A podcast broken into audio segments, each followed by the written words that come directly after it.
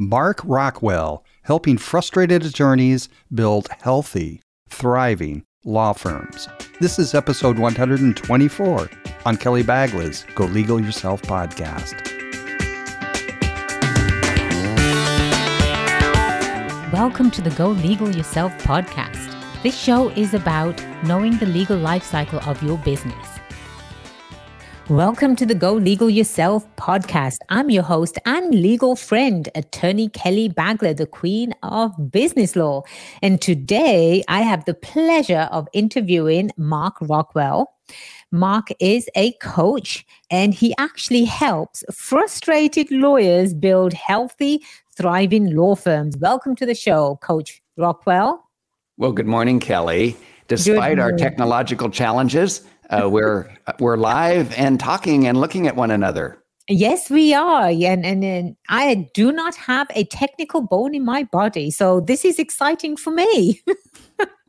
As well. Yeah. So, Mark, do you have a lawyer joke or a, a favorite quote to share with us? Oh my gosh. Well, I'll share one of both. Actually, I hadn't even been thinking about the quote, but the quote, which brings back a memory from my childhood when my father would ask me to go mow the lawn. And I would conveniently, when he would come home, he was a dentist, he would come home at lunch and want to know why the lawn wasn't mowed. And I'd say, well, I couldn't get the lawnmower started. And then several years ago, I saw this quote, which brought back those painful memories because the quote says, if it's something you want to do, you'll find a way. There you go. If it's not, you'll find an excuse. And I could just remember those conversations thinking if I'd wanted to get that going, if that had been a motorbike or something important, I probably would have figured out a way to get it going. So that would be a an inspirational quote, one of many that I enjoy. The joke, I don't have a lot of lawyer jokes, but I am reminded of one uh, where there is this uh, very healthy, aspiring attorney who is in the middle of his career and he's doing extremely well, and he suddenly dies. And he at, meets St. Peter at the pearly gates and he goes into a strong protest. He says, St. Peter, there's got to be a horrible mistake. I couldn't possibly have died and be here already. And St. Peter said, Well, no, not at all uh, you're actually quite elderly. And he said, How so? He said, Well, we have audited your time cards and you have to be well past 80. yeah, I love that joke, actually. it's all those billable hours he's been accounting for, right? yes, stacking those up and, and eating away at his life expectancy.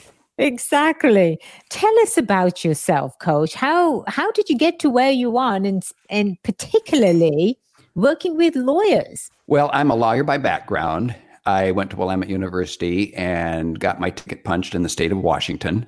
But while I was going through law school, I really kind of got sidetracked off into business. So much of my career has been not only doing a lot of legal practice, not as a private practitioner, but in the context of my own companies that I've started because they've been real estate development for the most part. And we've had, as you can imagine, with real estate, lots and lots and lots of real estate legal transactions. But to fast forward uh, and tell you how I became a business and, and coach to lawyers is the last company I started back in 08 uh, was a healthcare company. It grew to about 800 employees. We were doing about $50 million a year in, in volume, caring for people who suffer from dementia, Alzheimer's. We had 12 communities in four states. And interestingly enough, and this has led me, Kelly, to coin a phrase embrace wisdom wherever you find it.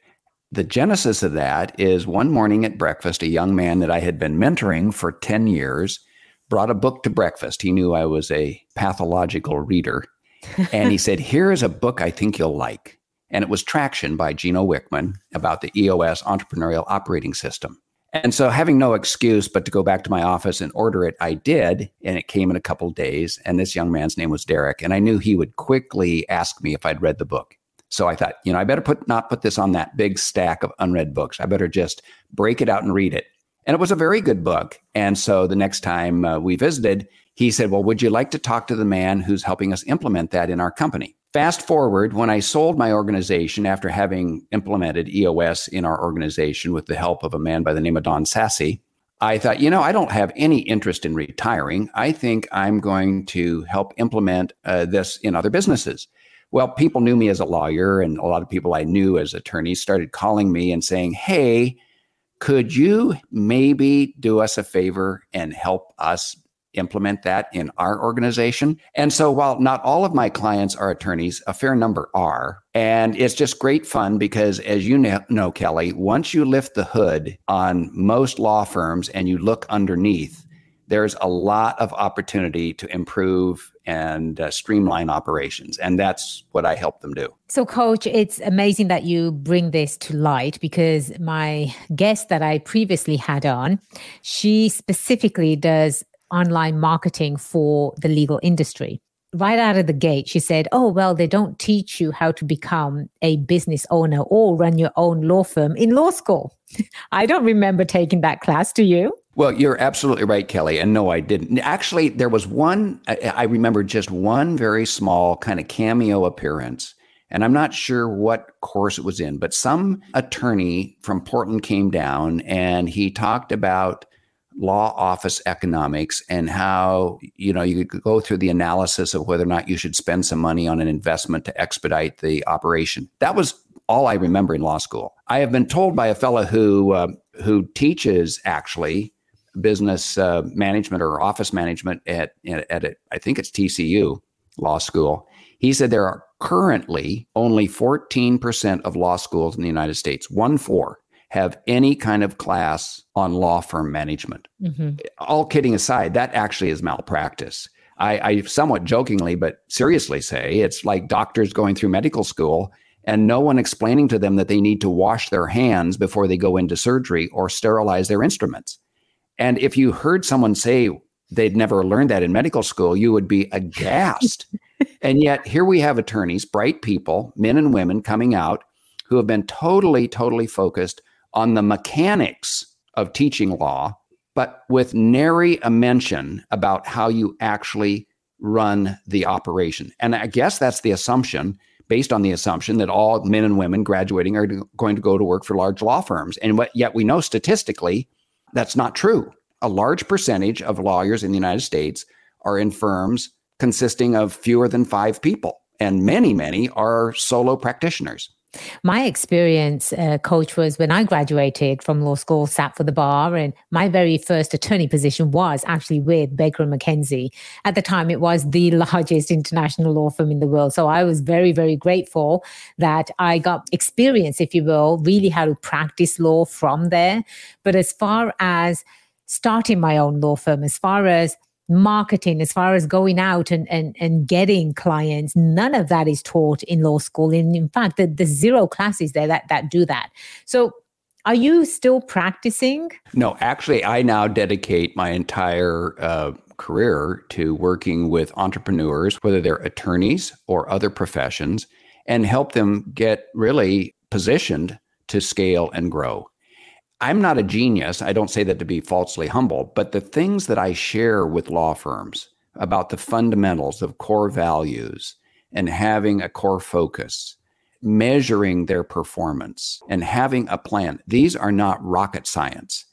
They are, but they're fundamentals that if you've never been exposed to them, you are really as confused as I would be trying to figure out some advanced chemical formula that I am completely lost. Well, you know my stumblings even getting the mic to work today was was a challenge for me. So there are a lot of things i'm not an expert in and i understand that. If you're an attorney and you've never been exposed to any business principles and you've spent most of your career focused on the technical aspects of law and you're really good at it it's not at all hard to understand how a person would find office management and discipline and goals and core values as being sort of like a foreign language just imagine for a second, I certainly can. Anyone, any attorney that decides to leave the big practice and start their own firm, or two or three of them get together and, and decide to start their own firm, knowing before you take that leap, knowing exactly what you just shared, coach, what are the core values? What is your benefit that you're offering? What how do you want clients to perceive you and your firm? If if we even started off with the benefit or, or the basics like that we could have been way ahead of the game. It seems to me that lawyers that go into solo practice they really have to learn on the job So they learn what's working, what's not working, but sometimes it takes years and years to learn when they could have hired someone like you right out of the gate and said, okay, well, this is what we want to do. What would you suggest? How do we set up the firm? How, what kind of strategies would we put in place? Just to even think about focusing on the particular practice of law. As doctors, obviously, lawyers have a multitude of different um, practices within law. And when I see a law firm or a lawyer, particularly, that lists on their site, they do everything. They do business formations, they do business litigation, they do intellectual property. I smile just the way you're smiling right now. You cannot, you just simply cannot be a Jack or Jane of all trades when you are a lawyer. Now, coach, I am a business formation and asset protection lawyer, and I absolutely love what I do. And I'm brilliant at it, you know. I'm and I'm very humble as well, by the way. very humble, but yes. I'm brilliant at what I do. Why? Because that's all I focus on. That's all I do. Now, you talk about um, mistakes, right? I'd love to talk to you about the five mistakes lawyers make that kill their career. I'm sure that was probably one of them, right? Trying to do everything. Well, absolutely. But uh, even backing up from that, before you even get to that type of fundamental error, and and the, so the good news here, Kelly, is the fact that all of these mistakes, which are very fatal, are also very manageable. Mm-hmm. I would not for a moment pretend that I have mastered all of them. It's it's like a person who may not overindulge in candy, but you still have a piece from time to time. Well, the same with these mistakes. and none of us are 100% perfect. So, where does it start? It starts really with a mindset that attorneys, particularly I think when they start their own law firms, feel as though they need to be at all times accessible to their clients. And that is a huge mistake because it is a demonstrated fact that if we are interrupted, which we all are constantly, that it takes somewhere between 12 and 20 minutes to spool back up to optimum performance. Mm-hmm. So, first mistake most attorneys make, and they're not all in this order necessarily, but one is we are completely distracted by our emails. We feel the need to immediately and constantly respond to emails. Huge interruption. So that's one that most attorneys make. The second, and I'm guilty of this myself from time to time, is not turning off your cell phone and just setting it aside. Second mistake. Third is allowing unscheduled or accepting unscheduled phone calls from clients. If clients feel that they that you're always at the other end of the phone and you will always pick up, trust me, that actually encourages them to call you with whatever issue is on the top of their mind and it's going to interrupt you.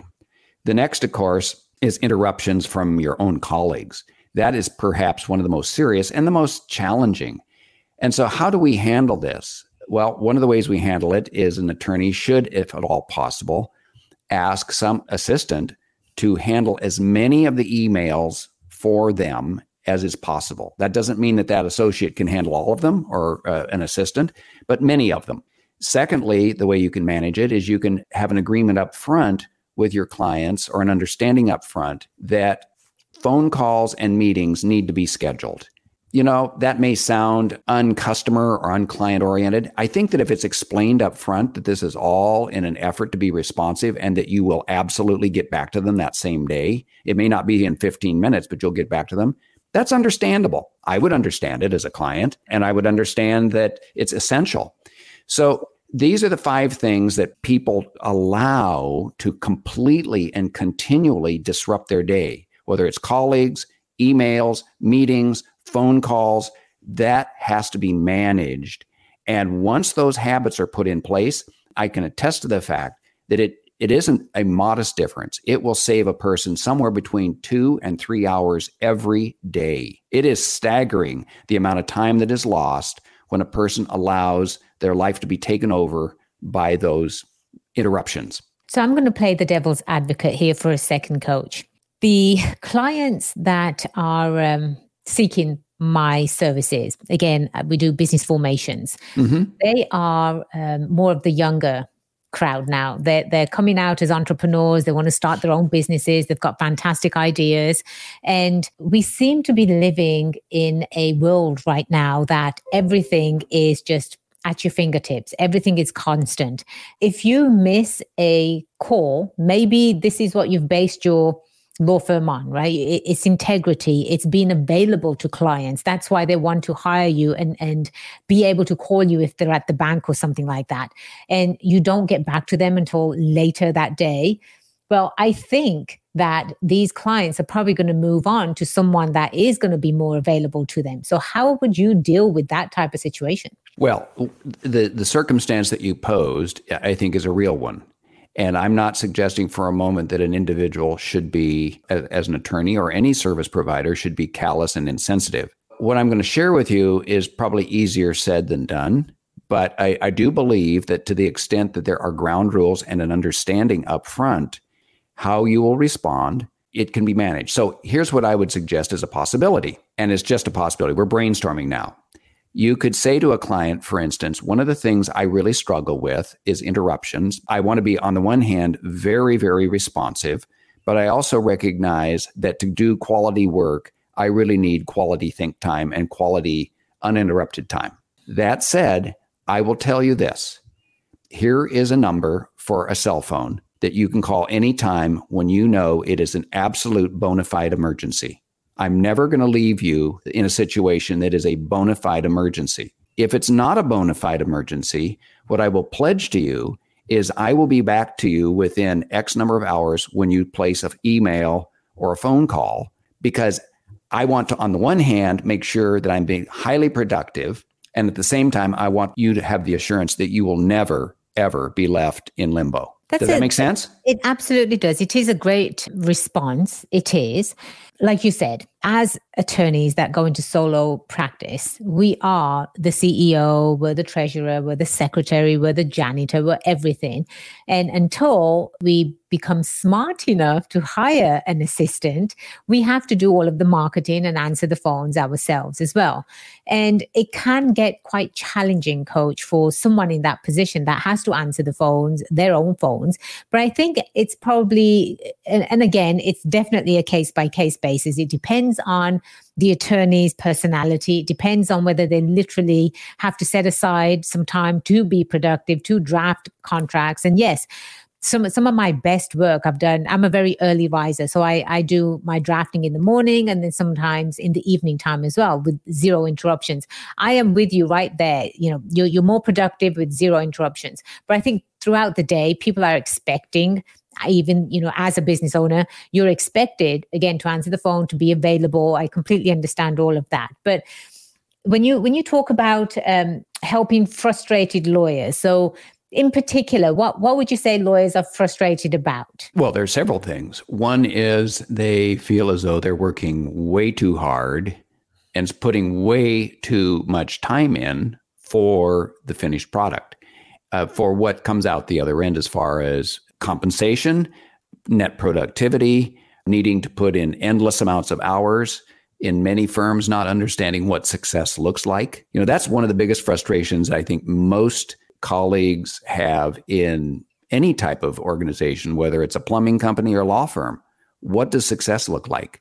And I will tell you in most organizations, what success looks like is either very poorly defined or not defined at all. And so when you then overlay that with interruptions where people are working endless amounts of hours and feeling as though they aren't gaining on it, I use a corny illustration. It's like going up the down escalator you just keep walking and walking and walking and walking, and you're making some very small gains, but you see that the system is working, actually taking you downhill, not uphill.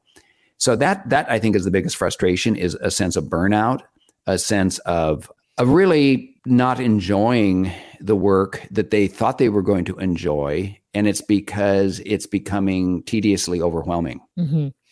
Now, everything that you just said, I cannot relate to it. I'm coach. I'm one of those people that I always knew I wanted to be a lawyer ever since I was five years old, right? I didn't even know what a lawyer was back then, but uh, I'm the only lawyer in my family and I absolutely love what I do. I truly love, um, I've been, again, very blessed. And I think success to anyone would be, and again, it's very case by case and whatever, however somebody defines success, that's on them. But I think it's really living that a balanced lifestyle right? If you're if you're married totally. you want to spend time with your spouse when they come home from work. If you have dogs you want to make sure you take your dogs out so you spend time with them as well. And i think it's fantastic to hire you as a, a voice of reason someone that has been there and done that and has experience and so you can guide these frustrated lawyers if you will. But i, I think most of how to bill how to set your prices and, and how to really feel wonderful about the product that you're putting out, it comes through experience as well. Again, at the big law firm, I never met a client. I was expected to sit behind the desk and work, work, work. I didn't know what networking was. I didn't know how to speak to clients. I had no idea. And so when I went off to a smaller firm, the partner there took me out to a networking event and he said, I said, well, you know, well, how do you ask for business? Do you just say, do you need a lawyer? And he goes, no. Well, the way you ask is, you know, this is what I do. And we're always looking to grow. So if there's any way we can help you, please don't hesitate. So I had to learn, you know, not from the big law firm, but, but sort of through the, my career path and just being again accessible coach and that's what's really been successful for me is that I'm I am accessible to my clients and the ones the clients that I do have they they don't I think the clients especially when they're dealing with attorneys they have an expectation they know you can't just pick up the phone and interrupt every single time but I think um, especially now the the new generation of lawyers that are coming out coach one of my legal assistants, she's a bright young lady. She is going to be going to law school next year. I've taught her more. I said, hands on experience here at the firm, you will be able to teach some of these classes at law school because I never got this experience anywhere. And so she's ready to go. But she brought that technology side to the firm, right? She she she thought outside the traditional paths of getting things done. And I think the brand new set of lawyers that will be graduating and coming out over the next, you know, year to five years I see their practices changing quite a bit too. How would you coach someone, right? I mean, if you had to give them three pieces of advice, someone that was going to graduate and, and go into solo practice, what would those three pieces of advice be? Then again, that could be sort of broadened out to any entrepreneur, right? First of all, uh, and it, it would be about life in general. This would apply to more than attorneys, but certainly to attorneys. And that is um, focus one of the things, in fact, that probably is one of the first uh, go to words I would say applies to most of us is we need to focus. We, as a society, we have, particularly with the benefit of technology and the ability to learn and touch and see and go and, and be ever present in so many different ways, there is that human temptation to think we can do it all. And that is a very. Wait, wait, wait. Coach, we can't? yeah. Are you saying we can't do it all? we certainly can't, and we certainly we certainly can't do it within a finite bandwidth. Uh, that's one of the misperceptions I think that we all have, particularly when we're young. And this is classic of young uh, attorneys as well as young entrepreneurs. Well, actually, entrepreneurs in general is we'll just work longer, we'll pedal harder, and we will make this work. The problem is you can't sustain that. When you're young and you are, or even into middle age, if you aren't worried about life balance and you're not worried about your health, you can work 18 hour days and you can pedal really, really fast. Probably aren't having a lot of fun doing it, but you are, in fact, billing out a lot of hours, and maybe that makes up for some of it. But at some point, that individual wakes up and goes, Is this all there is? And the answer is no, actually, there can be a lot more to life, but you've got to rebalance. So, mm-hmm. my first uh, advice would be focus. Don't try to be all things to all people.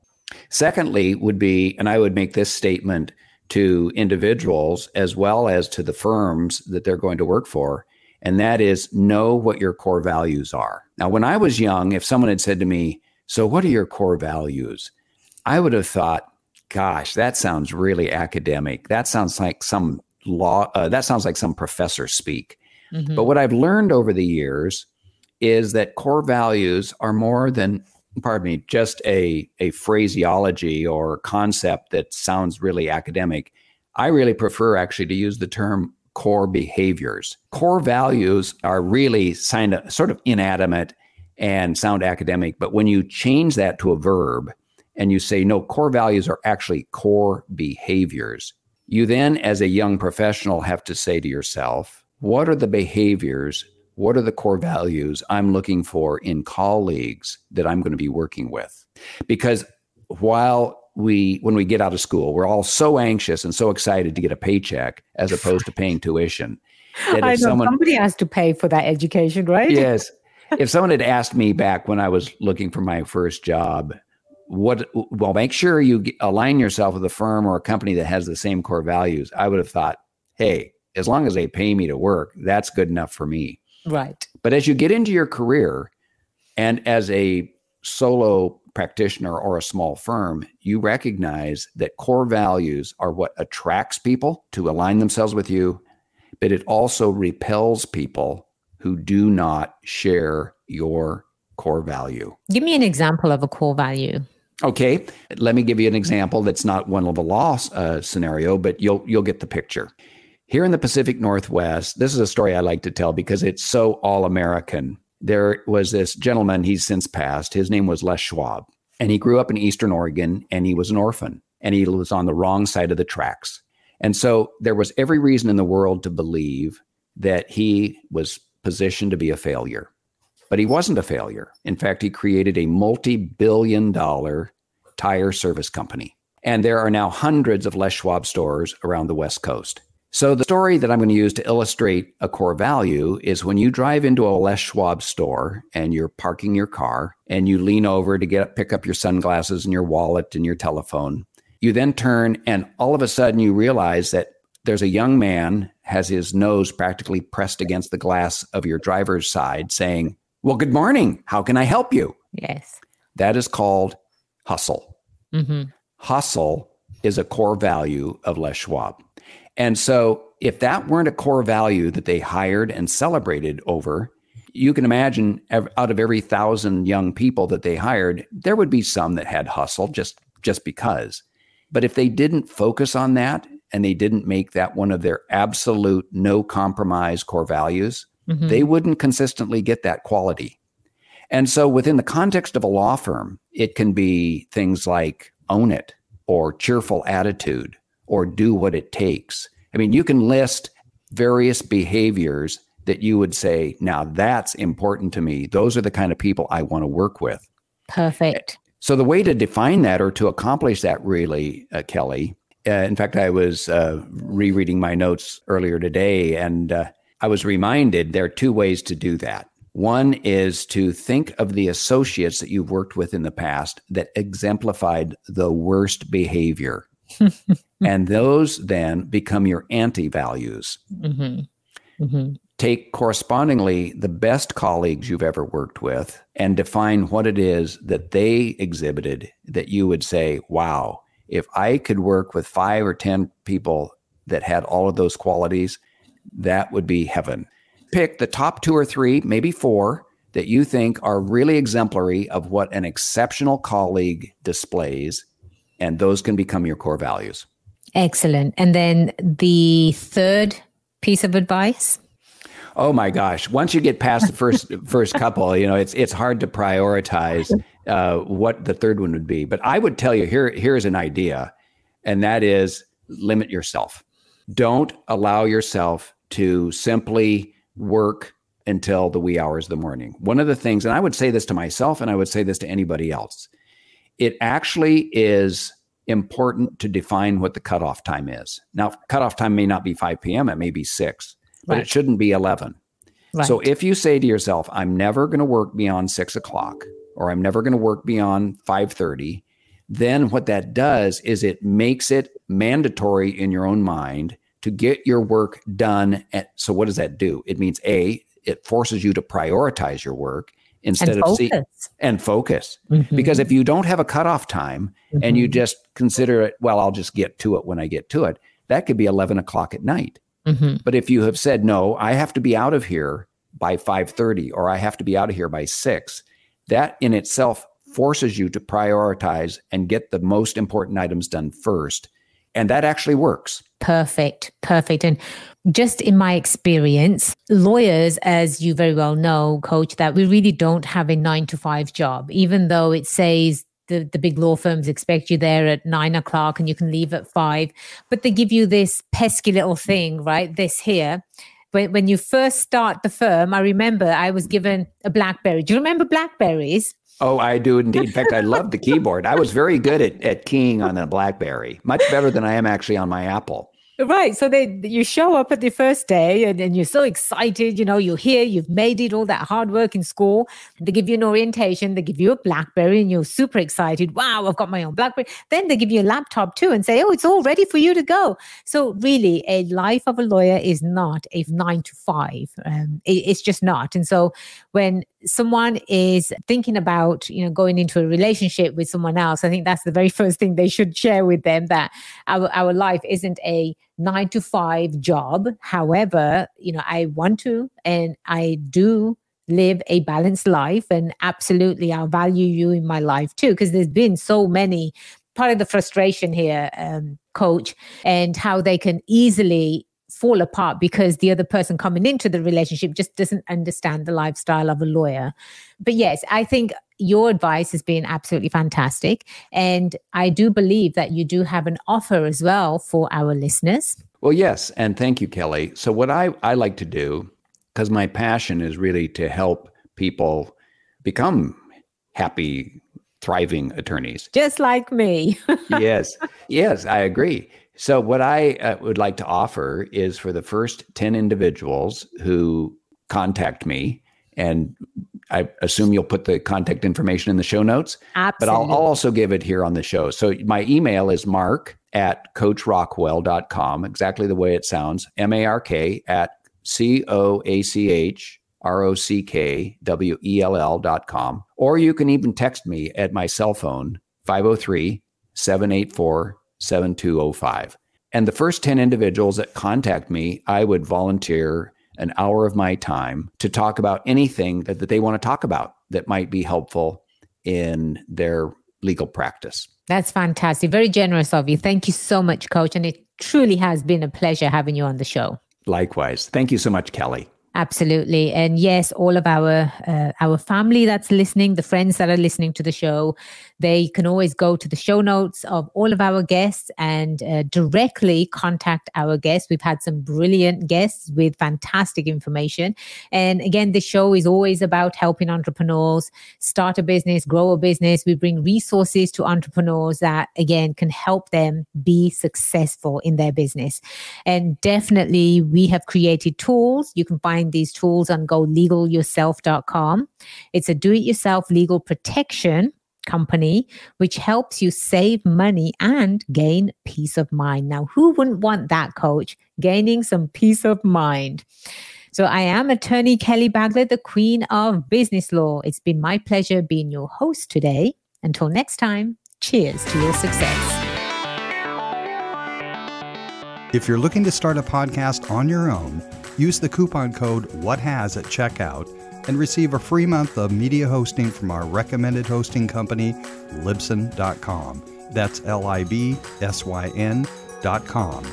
This podcast was produced by Imagine Podcasting, and we help businesses eliminate competition by elevating their brand message to be heard. Visit ImaginePodcasting.com for more information.